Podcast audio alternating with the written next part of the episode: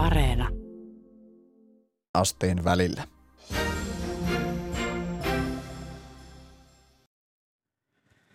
Huomenta ykkösaamusta.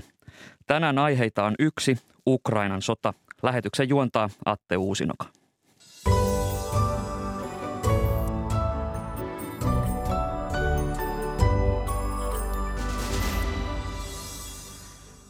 Aloitetaan lähetys ottamalla yhteys Yhdysvaltoihin, jossa Washingtonissa on kirjeenvaihtajamme Iida Tikka. Hyvää myöhäisiltaa sinne Washingtoniin. Huomenta Suomeen. Mitkä ovat uusimmat tiedot Yhdysvalloissa liittyen tähän Venäjän hyökkäykseen ja Ukrainan tilanteeseen? Täällä on täällä illan yön aikana Suomen nukkuessa seurattu sitä, että mitä Venäjä aikoo seuraavaksi. Ja Pentagonin arvio on se, että tällä hetkellä Venäjä pyrkii piirittämään Kiovan.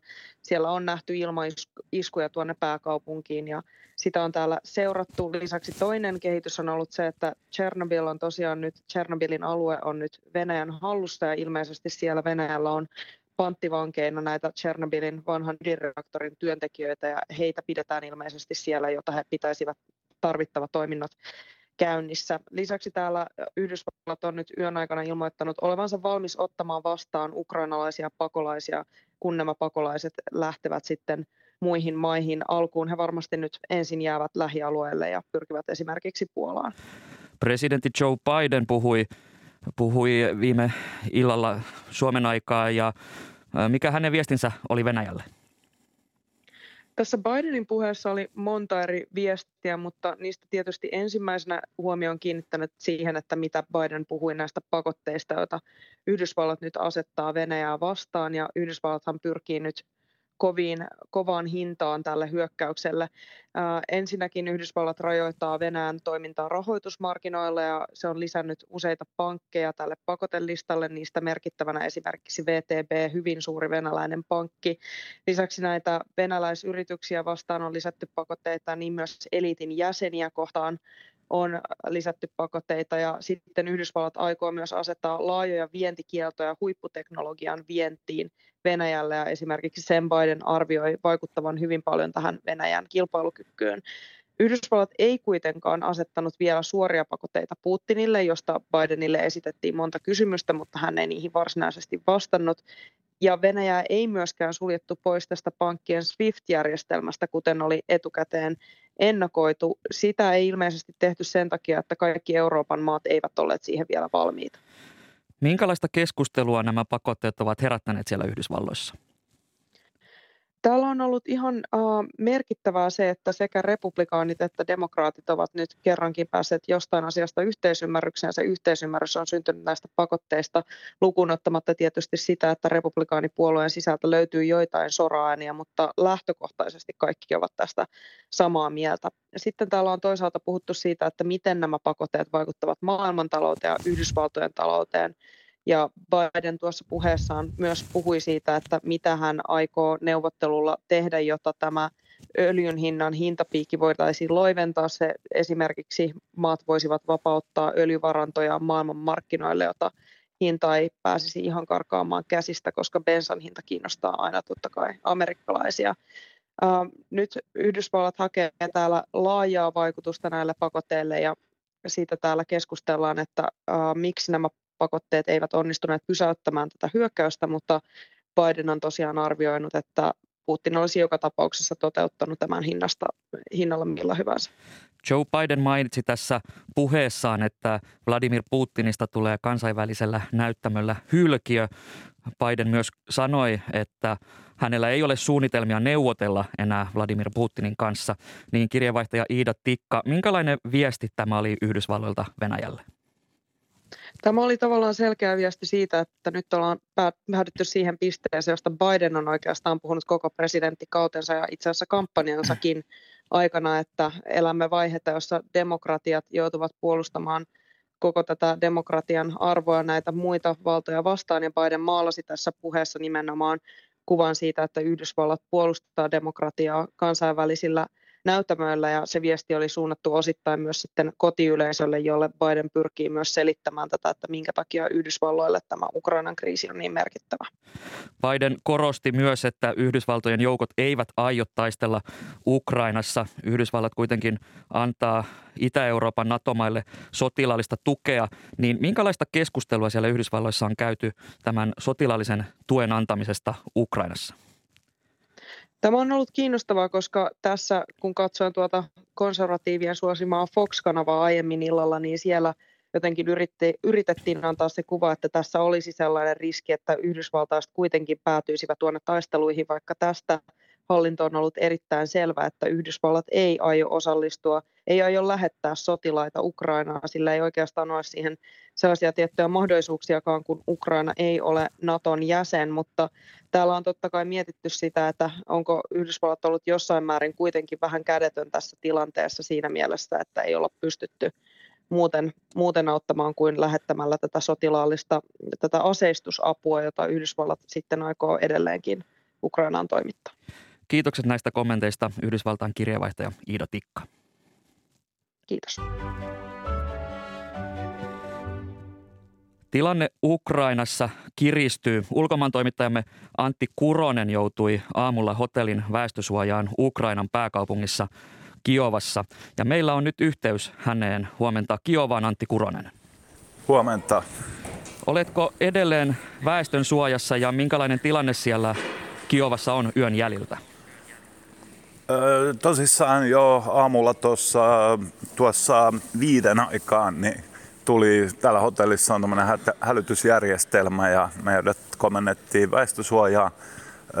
Venäjä ilmeisesti ampui ohjuksia Kiovaan, ei tosin tänne keskustaan, missä itse olen, mutta laitamille. Ja sen takia oltiin väestösuojassa ja sitten poistuttiin sieltä ja sitten tuli uusi hälytys ja nyt taas tilanne on rauhallisempi.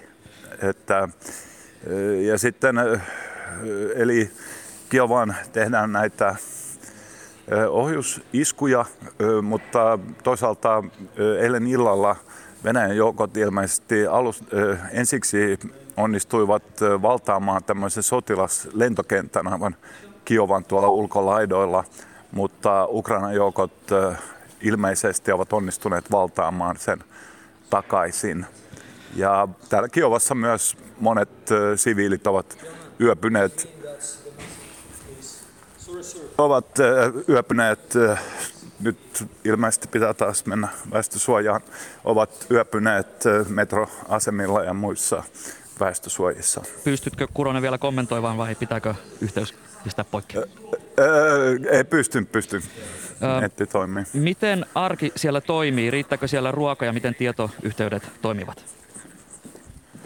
No, tietoyhteydet toimivat edelleen hyvin. Ruokaa varmasti on arki niin sanotusti jatkaa ja Venäjä ei vielä ole saartanut Kiovaa, vaikka se varmasti on Venäjän päämäärä että Venäjä, etenkin tuolta Valko-Venäjän suunnalta pohjoisesta, pyrkii nyt Kiovaan. He ovat vallanneet jo tämän Tsernobylin ydinvoimalla onnettomuuspaikan, eli se on venäläisten hallussa. Ja ukrainalaiset ovat muun muassa tuhonneet yhden sillan, jotta Venäjän joukot eivät pääsisi etenemään. Miten hankalaa siellä tällä hetkellä paikallisten on, on päästä pois kaupungista ja kuinka paljon sellaista liikehdintää siellä on? Äh, vähän vaikea sanoa. Että ilmeisesti maantiet eivät ole sillä tavalla tukossa kuin eilen, mutta aivan varmaa tietoa minulla ei ole. Miten paikalliset, paikalliset siellä jaksavat? Minkälainen mieliala siellä tällä hetkellä on? Kyllä ihmiset luonnollisesti tukevat Ukrainaa tässä vaikeassa tilanteessa – yksimielisesti he ö, uskovat armeijansa kykyyn puolustautua, ja, mutta tietysti onhan se äärimmäisen vaikea tilanne, kun joutuu lasten ja muiden vanhusten kanssa menemään väestösuojiin. Ja tosissaan tämä Kiova ei ollenkaan ole nyt se paikka, joka on pahiten vielä kärsinyt tästä esimerkiksi tuo Harkkovan kaupunki, joka on Ukrainan toiseksi suuri kaupunki Koillisessa lähellä Venäjän rajaa. Siellä on esimerkiksi ollut hyvin raskasta tykitystä koko eilisen päivän. Venäjän puolelta ovat tykittäneet Harkkovaan. Kiitokset Antti Kuronen sinne Ukrainan Kiovaan ja voimia sinne. Kiitos. Jatketaan keskustelua täällä studiossa. Studiossa kanssani ovat tutkijaupseeri kapteeni Antti Pihlajamaa maanpuolustuskorkeakoulusta. Hyvää huomenta. Hyvää huomenta. Sekä ulkopoliittisen instituutin johtava tutkija Charlie Salonius Pasternak. Hyvää huomenta myös sinulle. Huomenta. Kuten tuossa kuulimme, niin äh, ohjuksia on ainakin Kurosen kommenttien mukaan ammuttu pääkaupunki Kiovaan ja yöllisten tietojen mukaan myös Ukrainassa taistellaan monella rintamalla, niin Antti Pihlajamaa, miten Ukrainan sota on kehittynyt nyt yön aikana? Kuten tuossa Kurosen raportissa kuultiin, niin ne kaikkein keskeisimmät tapahtumat nyt yön aikana liittyvät nimenomaan Kiovaan. On, oli tämä lentokenttä episodi, joka tote- tai Venäjän haltuun jäädessään olisi tarjonnut aika merkittävän sillanpääaseman Venäjälle mahdollisuuden tuoda lisää joukkoja ja nopeuttaa Kiovan saartamista. Nyt se ainakin tällä hetkellä on Ukrainan hallussa, mutta siitä huolimatta Venäjän maajoukot nimenomaan pohjoisen suunnasta ovat lähestyneet Kiovaa samoin hiukan, hiukan hitaammin koillisesta. Sieltä on vielä enemmän matkaa, mutta näyttää siltä kuitenkin, että Venäjä Kiovaa lähestyy ja, ja nämä ohjusiskut tietysti – kertovat siitä, että Venäjä, kuten tässä nyt on jo kuultu, niin valmistautuu Kiovan, Kiovan saartamaan. Samaan aikaan ei tietenkään voi unohtaa sitä, mitä muualla tapahtuu, eli edelleen Ukrainan joukot ovat sitoutuneet taisteluun oikeastaan – oikeastaan kaikissa suunnissa tuota Länsi-Ukrainaa lukuun ottamatta ja varmasti Venäjä tietoisesti pyrkii myös näin, näin tekemään, estää Ukrainan mahdollisuudet vahventaa Kiovan suuntaan. Uutiskanava CNN on uutisoinut Ukrainan sisäministeriön tietoihin vedoten, että puoli viidestä alkaen on tapahtunut useita voimakkaita räjähdyksiä ja Kiovaan olisi ammuttu risteily- tai ballistisia ohjuksia. Niin Antti Pihlajamaa, miten arvioit, että Ukrainan armeija kestää tämän nykyisen tilanteen? Heillä on totta kai mahdollisuus hidastaa ja kuluttaa, mutta tuolla ballistisille ohjuksille tai ristelyohjuksille niiden tai kyky torjua niitä on erittäin rajallinen. Ö, nähtäväksi nyt jää, että miten, miten tässä edetään. On aika vaikea tehdä tarkkoja ennusteita kauanko tämä esimerkiksi jatkuu, milloin Kiova lopulta sitten on, on saarettu, mutta tällä hetkellä näyttää vääjäämättömältä, että se, se ennemmin tai myöhemmin tapahtuu. Eli, eli tässä kohtaa ei ole muuta tilanne näkymää kuin se, että Kiova tullaan saartamaan. No näin, näin itse tässä vaiheessa arvioin. Myös, no, mä ajattelin myös sanoa, että vähän kuten äh, tässä 1991 ähm, operaatiossa, niin balistiset ohjukset, ristelyohjukset voi saada niin kuin, niitä kuvataan, ne on melkein niin kuin mediaseksikkäitä, mutta Ukrainan pu, niin kuin asevoimien näkökulmasta se on varmaan kyllä se niin kuin Venäjän traditionaalisempi voimankäyttö, joka on se niin kuin kuluttavimpi osi, osa. Um, ellei nyt, ja tässä ei ole mitään indikaatioita, mutta ellei nyt venäläisiin ballistisiin ohjuksiin laita ydinkärkiä, niin se on yksi räjähdys, se on hyvin traumaattinen, mutta ei se ratkaise sitä niin kuin Ukrainan maanpuolustustahtoa tai, tai mitään muuta, vaikka sillä ehkä pyritään siihen vaikuttamaan. Antti Pihlema. Niin ja on myös sanottava, että näitä täsmäaseita Venäjällä on sitten kuitenkin rajallisesti ja se heidän tulivoimansa perustuu ennen kaikkea tykistöön, raketin heittimistöön ja lyhyemmän kantaman epäsuoran tulen aseisiin viime kädessä. Charlie Salonius Pasternak, Yhdysvaltain presidentti kertoi eilen näistä uusista Venäjä-pakotteista. Yhdysvallat kertoi myös tuovansa 7000 lisäsotilasta Saksaan. Naton huippukokous järjestetään tänään ja Naton pääsihteeri Jens Stoltenberg mainitsi eilen, että Nato aktivoi joukkojaan. Niin miten Naton läsnäolo Euroopassa vaikuttaa tähän nykytilanteeseen? No se pitää sanoa, että NATO toimii juuri niin kuin puolustusliiton pitää toimia.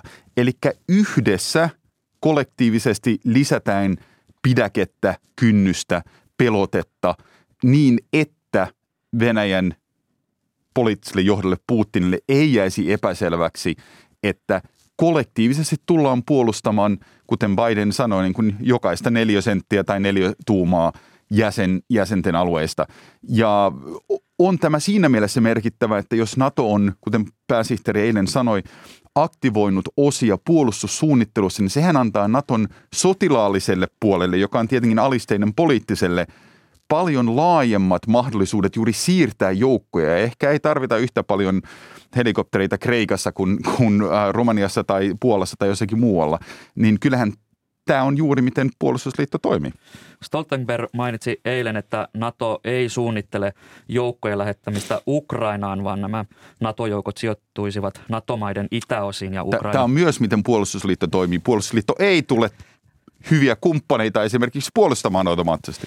Olin kysymässä sitä, että mikä teko olisi sellainen, joka aktivoisi NATO niin, että joukkoja tuotaisiin Ukrainaan? Ei mikään. Ei, um, ei mikään. Biden on tehnyt hyvin selväksi, että amerikkalaiset joukot eivät lähde puolustamaan Ukrainaa yhdessä ukrainalaisten kanssa. Tiedustelutietä on jo jaettu, varmaan lisäaseistusta ja niin edelleen, uh, mutta ei NATOkaan tähän lähde. Yhdysvallat ei ole valmis, NATO ei varmaan ilman Yhdysvaltoja se haluaisi tehdä. Ja kuten ollaan nähty tänään tai eilen EUn suhteen, niin ajatus, että NATO kokonaisuudessaan – tavallaan murtaisi oman tämän niin kuin musketteriajattelun, että nyt lähdetäänkin yhdessä puolustamaan jotain kumppania, niin ei se vain toimi näin. Tutkijaupseri Antti Pihlajamaa, öisten tietojen perusteella noin 140 ukrainalaista siviilit ja sotilaat mukaan lukien olisi kuollut ja yli 300 olisi loukkaantunut, mutta mitä tiedämme Venäjän tappioista? No tarkkoja määriä on erittäin vaikea sanoa. Erityisesti nyt Venäjällä varmasti on intressi, intressi tuota, omia tappioitaan ilmoittaa alaspäin. Ei, ei heillä ole mitään syytä tässä niitä, niitä tuota, niin mitenkään suurennella ja vastaavalla tavalla ei he myöskään Ukrainan tappioita varmaan halua, halua mitenkään tuoda julkisesti esille. Tiedetään, että tappioita on tullut, mutta ne tarkat lukumäärät on vielä toistaiseksi kovin, kovin tuota, niin, epäselviä. Ukrainan puolustusministeriö puhuu 800 sotilaasta, mutta kuten sanottu, niin lukuja varmaan tulee sellaisia erilaisia riippuen keneltä kysytään. Ukrainan rajavartioiden mukaan Venäjän joukkoja on hyökännyt Ukrainaa vastaan myös valko mutta valko on kuitenkin kiistänyt osallisuutensa hyökkäykseen, niin Charles Alinus Pasternak, mikä on valko rooli tässä kaikessa? No hyökkäyspäätöksen teki eittämättä Putin ja niin lähipiirinsä, äh, mutta oma näkemys on, että valko on ihan yhtä paljon osana tätä. Se on mahdollistanut hyökkäyksen sen maa-alueelta. Eilen saatiin raportteja, Yhdysvallat varmaan tietää varmasti tiedustelutietojen kautta, että myös valko olisi ammuttu Ukrainan suuntaan, niin, niin ymmärrettävästi valko yrittää tällaista erillissota. Me vain tuettiin ja ammuttiin täältä, mutta me ei ole vielä, vielä niin kuin koko voimalla lähdetty äh, Kiovaan niin, niin, niin kuin puhetta. Mutta myös pitää että valko tässä mukana. valko juuri nyt suojaa yhtä Venäjän tavallaan niin kuin äh, kulmaa tai sivua, äh, niin, niin omasta mielestä valko pitäisi sanktioida ihan yhtä paljon. Mm, miten Antti Pihlajamaa sinä näet tämän valko tilanteen?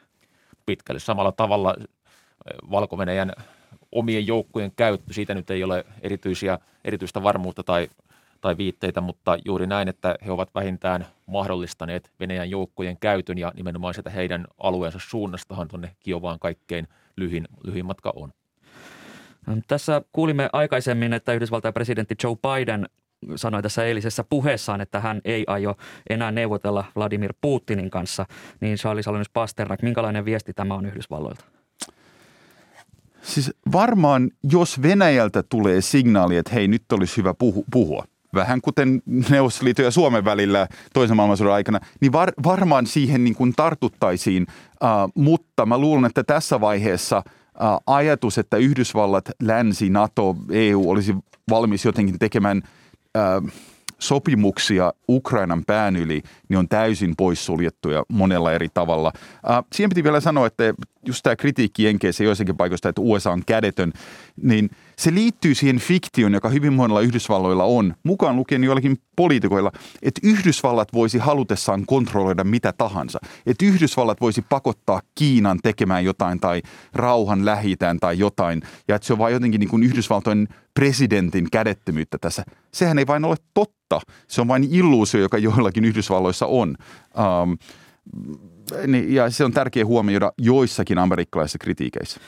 NATO järjestää tänään huippukokouksen ja tähän kokoukseen on kutsuttu jäsenmaiden lisäksi EU, Suomi ja Ruotsi. Niin äh, mistä se kertoo, Charles Alennus Pasternak, että Suomi on kutsuttu tähän? Uh, no tämä niinku keskustelu on, on syventynyt viimeisen seitsemän, kahdeksan vuoden aikana, mutta ehkä mahdollisesti myös siitä, että NATO haluaa poliittisesti varautua mahdollisuuteen, että tämä eskaloituisi. Ja halutaan käydä keskusteluja siitä, että jos jotain tapahtuu, miten Suomi ja Ruotsi ehkä asian hahmottaa. Kiitokset tästä keskustelusta johtava tutkija Charles Alenius Pasterna ulkopoliittisesta instituutista ja kiitokset myös tutkijaupseri kapteeni Antti Pihlajamaalle maanpuolustuskorkeakoulusta. Kiitos. Kiitos.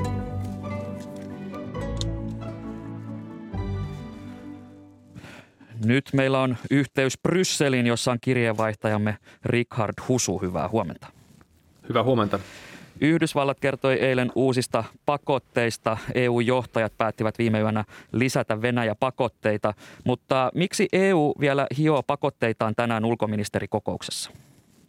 Tämä on ihan EUn protokollan mukaista, koska EUn huippukokous, missä päämiehet tapaavat, niin tässä tehdään tällaisia yleisiä poliittisia linjauksia, mutta sitten nämä muodolliset päätökset tehdään ministerineuvostossa, jossa esimerkiksi ulkoministerit kokoontuvat. Ja tämä on myös marssijärjestys tässä tapauksessa, eli ensin tällainen yleinen päätös EU-johtajilta ja sitten vielä viimeinen sinetti ulkoministereiltä. Koska voimme odottaa, että saamme tiedon, tarkemman tiedon näistä pakotteista? No ulkoministerit kokoontuvat tänään iltapäivällä, eli todennäköisesti sen jälkeen saamme jo selvyyden siitä, mitä tämä sanktiopaketti yksityiskohtaisemmin sisältää. EU-komission puheenjohtaja Ursula von der Leyen kertoi viime yönä Euroopan johtajien hyväksymistä massiivisista pakotteista. Mitä me tiedämme näistä pakotteista tässä kohtaa?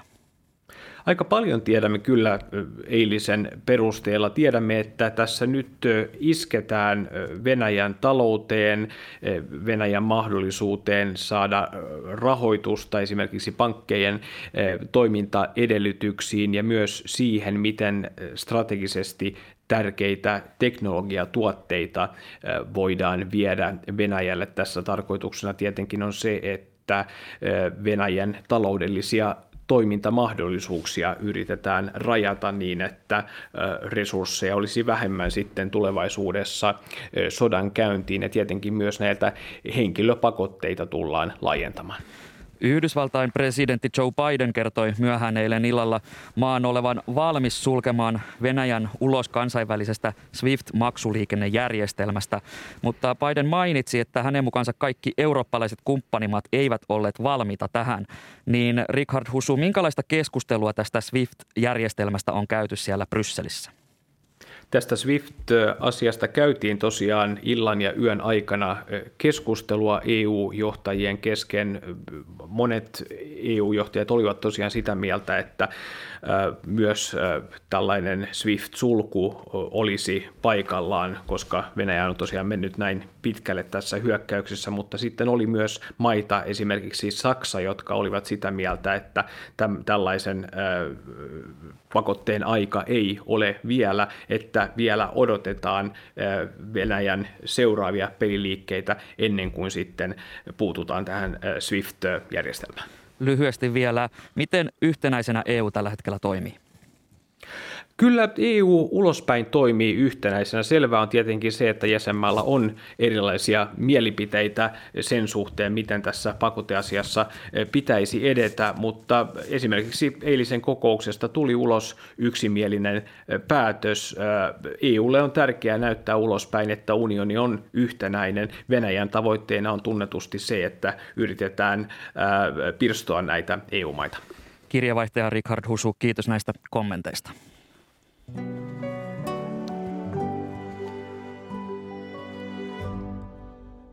Siinä kuulimme kirjeenvaihtajamme Richard Husun arviot Brysselistä.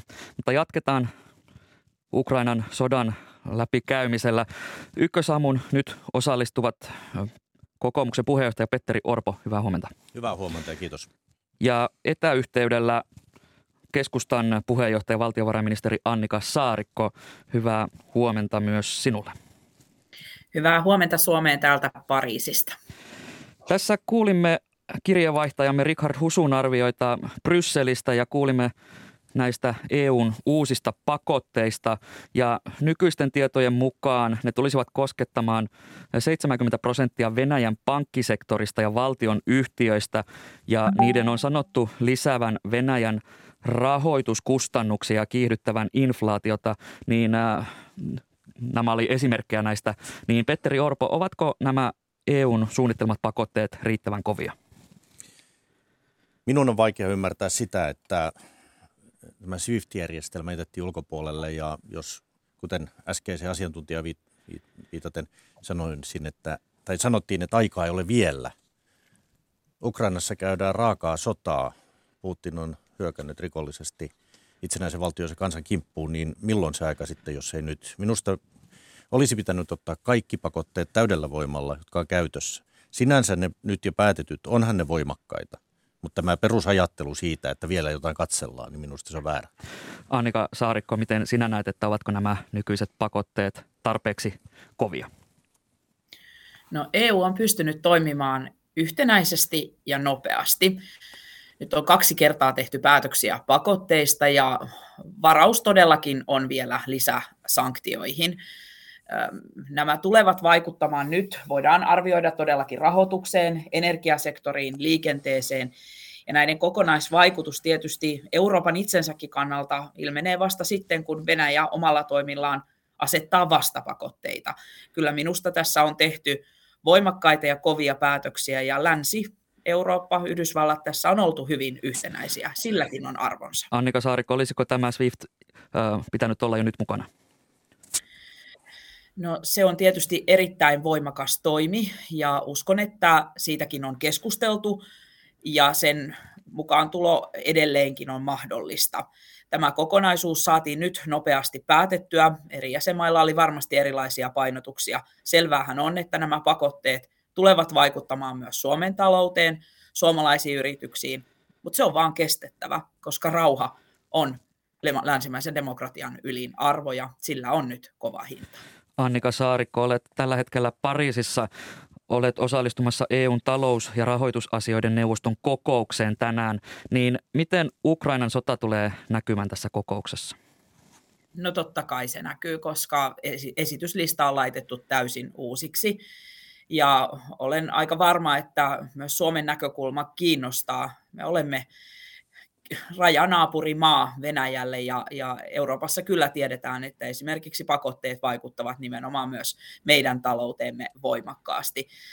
Tämä on kokouksen pääaihe ilman muuta ja koko Eurooppa on järkyttynyt samalla tavalla kuin kaikki me ja suomalaiset tietysti erityisesti. Yhteinen linja, voimakas yhteys ja, ja voimakas tuomitseminen, voimakkaat pakotteet. Tilanne on äärimmäisen poikkeuksellinen. Petteri Orpo toimit viime hallituksessa Suomen valtiovarainministerinä, niin minkälaiset vaikutukset näillä EUn asettamilla pakotteilla ja mahdollisilla Venäjän vastapakotteilla tulee olemaan Suomen talouteen?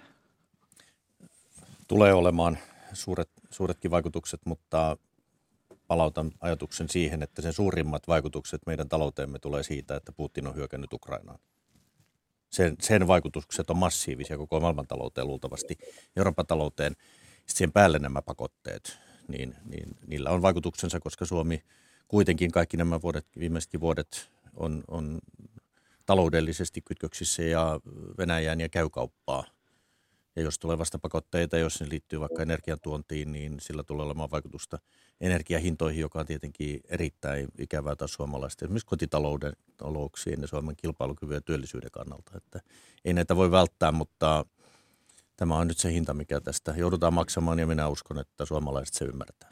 Valtiovarainministeri Annika Saarikko, miten sinä näet näiden pakotteiden ja mahdollisten vastapakotteiden vaikutuksen Suomen talouteen? No uskon, että suurin vaikutus Suomen talouteen, Euroopan talouteen totta kai tulee pakotteista, vastapakotteista, mutta ennen kaikkea tästä epävarmuudesta. Epävarmuus on taloudessa aina vaarallinen ja, ja heikkoutta aiheuttava asia.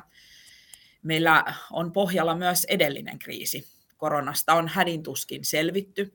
Korona-aika sai eurooppalaiset maat, Suomenkin, velkaantumaan vahvasti, koska tuimme siltana tämän vaikean ajan yli esimerkiksi yrityksiä ja monia toimialoja. On pohjalla siis vaikea tilanne, toisaalta ripeä talouskasvu, mutta toisaalta myös inflaatiokehitys, hintojen nousu. Petteri Orpo nostaa aivan oikein esiin energian. Se on tämän kriisin yksi ydinaihe. Me olemme vakavasti sidoksissa venäläiseen energiaan ja nämä kriisivaikutukset näkyvät nyt nopeasti vaikkapa öljyn hinnan nousuna, joka jo ennestään oli korkealla ja sen jokainen suomalainen autoilija tietää. Suomenkin on pelätty ajautuvan taantuman näiden pakotteiden ja mahdollisten vastapakotteiden takia. Koronakriisin aikana Euroopan keskuspankki on elvyttänyt voimalla talouspolitiikkaa, niin Petteri Orpo, näetkö, että Euroopan keskuspankin tulisi jatkaa tätä elvytystä tai aloittaa elvytystä, jotta näiden pakotteiden vaikutus se hieman lievenisi? Euroopan keskuspankkihan ei ole lopettanut vielä kokonaan elvyttämistä, eli hän on vain ilmoittanut, että se vähentää asteittain tätä osto-ohjelmansa, eli elvytys, elvytystä, rahan lisäämistä, ja, ja varmasti he tulee sitä arvioimaan, kun nähdään, että mitkä nämä vaikutukset on talouteen. Mä en tätä asiaa nyt vielä ennakoisi, se on sitten sitä tavallaan seurausten hoitoa. Ja kyllä mä korostaisin nyt tässä tätä omasta taloudesta huolehtimista, sitä, että me tehdään täällä itse kaikki voitava sille, että heikentyneessä kansainvälisessä tilanteessa kotimaassa – kotimaassa äh, pystyttäisiin huolehtimaan ostovoimasta ihmisten äh, työllisyydestä ja, ja tota, kun yritykset Suomessa tänäänkin haluavat kasvaa, heillä on työvoimapulaa, niin huolehtii siitä, että saadaan työttömät ja työpaikat kohtaamaan. Eli kotimaan talous, Suomen taloutta kuntoon, siellä on paljon tehtävää. Annika Saarikko, tässä nyt hieman ennakoidaan, mutta miten Suomi tulee auttamaan yrityksiä näiden pakotteiden alla? No EU-pöydissä on keskusteltu pakotteista, sitten on selvää, että tulee Venäjältä vastapakotteita. Vasta sen jälkeen EU:ssa ryhdytään käymään keskustelua siitä, tulisiko meidän ikään kuin yhteisesti jollain tavalla löytää tapa kompensoida, hyvittää näitä vaikutuksia. En kuitenkaan usko, että sellainen politiikka, joka korona-aikana toteutui, voisi jatkua tämän kriisin hoidossa sen luonne on hyvin erilainen. Hyvä esimerkki löytyy Krimin valtauksen jälkeisistä pakotteista 2014 vuodelta. Sillä oli vakavat seuraukset suomalaiselle elintarviketeollisuudelle, jolla oli paljon Venäjän vientiä. Se ei ole edelleenkään palautunut. Ja kaikkineen me emme ole enää niin sidoksissa idän kauppaan kuin Neuvostoliiton vuosikymmeninä. Sillä on vaikutusta, mikä mittakaava tulee olemaan, riippuu myös siitä, löytyykö ikään kuin uusia markkinoita sen Venäjän markkinan tilalle näille yrityksille, jotka ovat siellä vahvasti Lyhyesti vielä Petteri Orpo.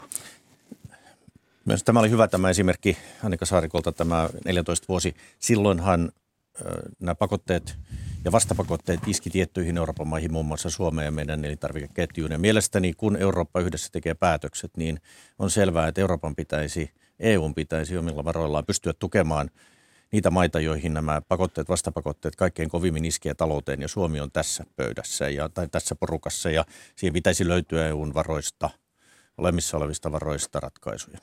Tämä Venäjän hyökkäys Ukrainaan, siirrytään NATO-keskusteluun.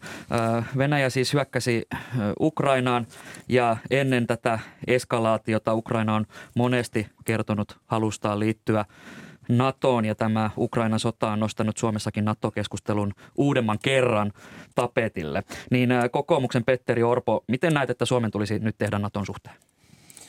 Meidän kantamme tässä asiassa on selvä ollut jo vuosia, eli kokoomus kannattaa Suomen NATO-jäsenyyttä ja, ja mielestäni meidän turvallisuusympäristömme on nyt niin rajusti muuttunut edellisaamuna, kun me heräsimme tähän Venäjän rakaa hyökkäykseen, että meidän täytyy Suomessa nyt käydä todella avointa keskustelua siitä, että milloin, miten, miten ryhtyä valmistautumaan siihen, että me voisimme NATO-hakemuksen jättää rakentamaan tietä NATO-jäsenyyteen. Se lisäisi meidän turvallisuutta ja minusta niin tämä keskustelun paikka on nyt.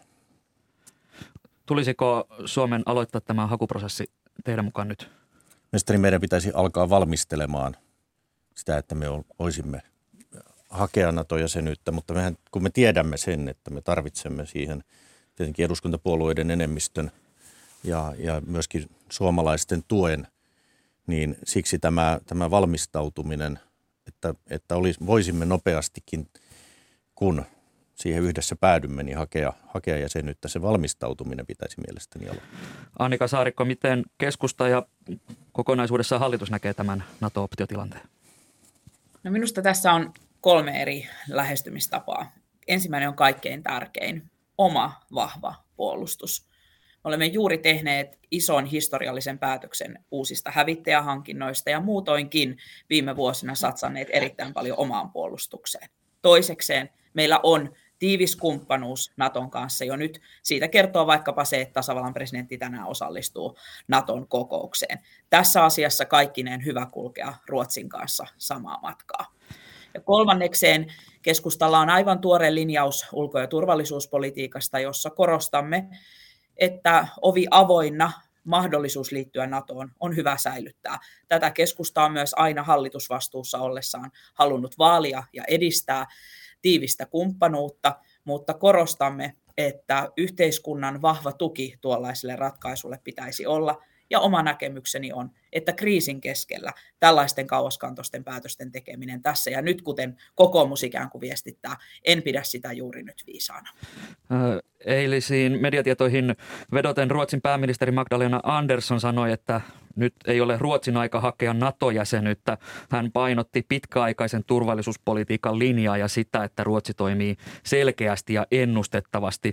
Ja hieman samankaltaista viestiä on tullut myös Suomesta. Niin kokoomuksen Petteri Orpo, miten näet Suomen ja Ruotsin tilanteen, kun katsotaan tätä NATO-optiota, että tuleeko Suomen ja Ruotsin toimia yhdessä mahdollisen hakuprosessin aikana? tulee pyrkiä toimimaan niin yhtä jalkaa kuin mahdollista. Ruotsi on meidän tärkein liittolaisemme, naapurimme, meidän puolustusyhteistyössämme on edetty syvälle ja samalla haluan alleviivata sitä, että me olemme Ruotsin kanssa edenneet NATO-kumppanuudessa yhtä jalkaa ja, ja siitä tosiaan osoituksena, että kuinka pitkällä olemme on se, että tasavallan presidentti tänään osallistuu NATO-huippukokoukseen.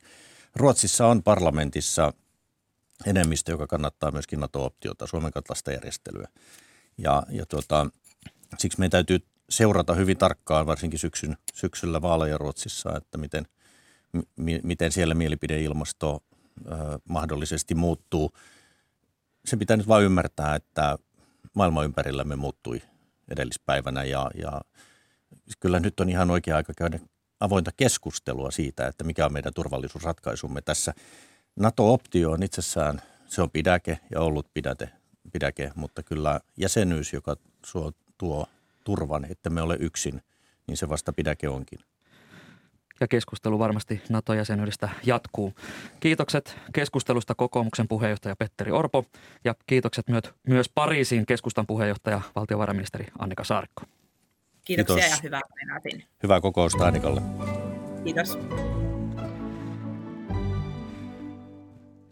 Ukrainan presidentti Volodymyr Zelenski kertoi, että Venäjän hyökkäyksen ensimmäisenä päivänä kuoli vajaat 140 ja tämä luku, 140 ukrainalaista ja tämä luku siis sisältää niin sotilaita kuin siviilejäkin. Näyttäisi myös siltä, että maasta lähtee nyt sotaa pakoon merkittäviä määriä ihmisiä. Puhelimessa on nyt Suomen punaisen ristin katastrofiavun päällikkö Marko Korhonen. Huomenta. Huomenta. YK on pakolaisjärjestön tietojen mukaan noin 100 000 ihmistä olisi jättänyt kotinsa Ukrainassa ja useat tuhannet ukrainalaiset olisivat paineet maasta. Niin minkälaisesta humanitaarisesta kriisistä on nyt kyse? No kyllähän tämä äärettömän merkittävä kriisi on, on niin Ukrainan sisällä sodan jalkoihin jääville siviileille kuin niille, jotka joutuu sitten kotinsa jättämään tämän tota, uhan, uhan ja sodan edessä. Että, että kyllähän tämä nyt on isompia kriisejä, mitä Euroopassa on ollut pitkiin aikoihin. Kirkon ulkomaan apu aloitti jo eilen keräyksen ukraina, ukrainalaisten perheiden puolesta ja myös Suomen punaisella ristillä on katastrofirahasto, jonka kautta tukea voidaan tarvittaessa lähettää nopeastikin. Niin onko Suomen punaiselle ristille tullut nyt pyyntöjä lähettää jonkinlaista tukea?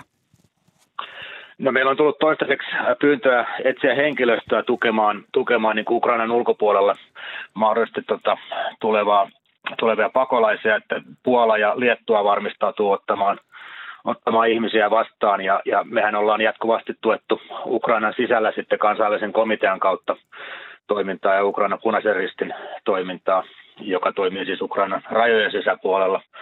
Eli toistaiseksi niin no, pyynnöt on ollut ammattihenkilöstöä, joka valmistautuu sitten tähän isompaan humanitaarisen kriisin rakentamiseen. Miten helppoa on löytää tätä henkilöstöä, että onko ollut halukkuutta lähteä auttamaan? Kyllä meillä löytynyt välittömästi ihmisiä, mitkä on kiinnostunut lähtemään ja tota, on tarjottu, tarjottu hyvin ammattisen osaavia henkilöitä niin kansainvälisen punaisen ristin käyttöön. Miten isosta määrästä puhutaan? Tällä hetkellä vasta muutamia ihmisiä, että, että vajaa kymmenen henkeä, mikä on, on, on tiimiä ollut rakenteella, mutta uskoisin, että lähipäivinä niin varmaan ne tarpeet tulee kasvamaan, kun se tilanne rupeaa siitä selviytymään. Miten punainen risti pystyy tällä hetkellä toimimaan Ukrainassa? No punainen ristihän on, Ukrainan punainen risti on paikalla jatkuvasti Ukrainassa ja samaten kansainvälisellä komitealla on suhteellisen iso operaatio ollut viimeisen kahdeksan vuotta siellä Itä-Ukrainan alueella. Että nyt, kun, nyt kun konflikti on aktiivinen, niin taistelualueellahan on, on erittäin rajalliset mahdollisuudet toimia niin kuin taistelutoiminta on, on, mutta valmius sille aloittaa sitten auttamistyö heti kun, heti kun taistelut siitä tota, väistyy, niin, niin on, on aika hyvä, hyvä siellä, että nämä kaksi, kaksi liikkeen, liikkeen yksikköä, ne, mitkä on paikalla ja on valmiina toimimaan ja jatkaa toki niillä alueilla totta kai toimintaa jatkuvasti, missä ei ole aktiivista taistelutoimintaa tällä hetkellä. Suomen punaisen ristin katastrofiavun päällikkö Marko Korhonen. Tässä YK-pakolaisjärjestö kertoi, että noin 100 000 ihmistä olisi jättänyt kotinsa Ukrainassa. Niin onko Suomeen odotettavissa nyt pakolaisia ja miten Suomen punainen risti on varautunut vastaanottamaan heitä? No siihen on hyvin vaikea sitten arvioida tällä hetkellä, että missä määrin ihmisiä tulee lähtemään ja, ja tu, saapuuko heidät sitten Suomeen asti. Suomihan on, on varautunut ottamaan, tai Suomen punainen risti on, on mukana valtion varautumisessa siinä, että meillä on Migrin kanssa sopimus siitä, että järjestetään hätämajoitusta Suomeen, Suomeen saapuville pakolaisille ja, ja autetaan sitä kautta, autetaan sitä kautta tota, heitä sitten niin kuin majoittumaan, majoittumaan mahdollisesti heidän tänne saapuessaan ja, ja tota, tätähän me on tehty varautumista vuosikausia ja ollaan tälläkin hetkellä varautunut. ja tarkistetaan tällä hetkellä juuri, juuri meidän numeroita, että tota, kuinka paljon tarvittaessa pystytään ottamaan ihmisiä sitten. Suomen punaisen ristin katastrofiavun päällikkö Marko Korhonen, kiitokset näistä kommenteista. Kiitoksia.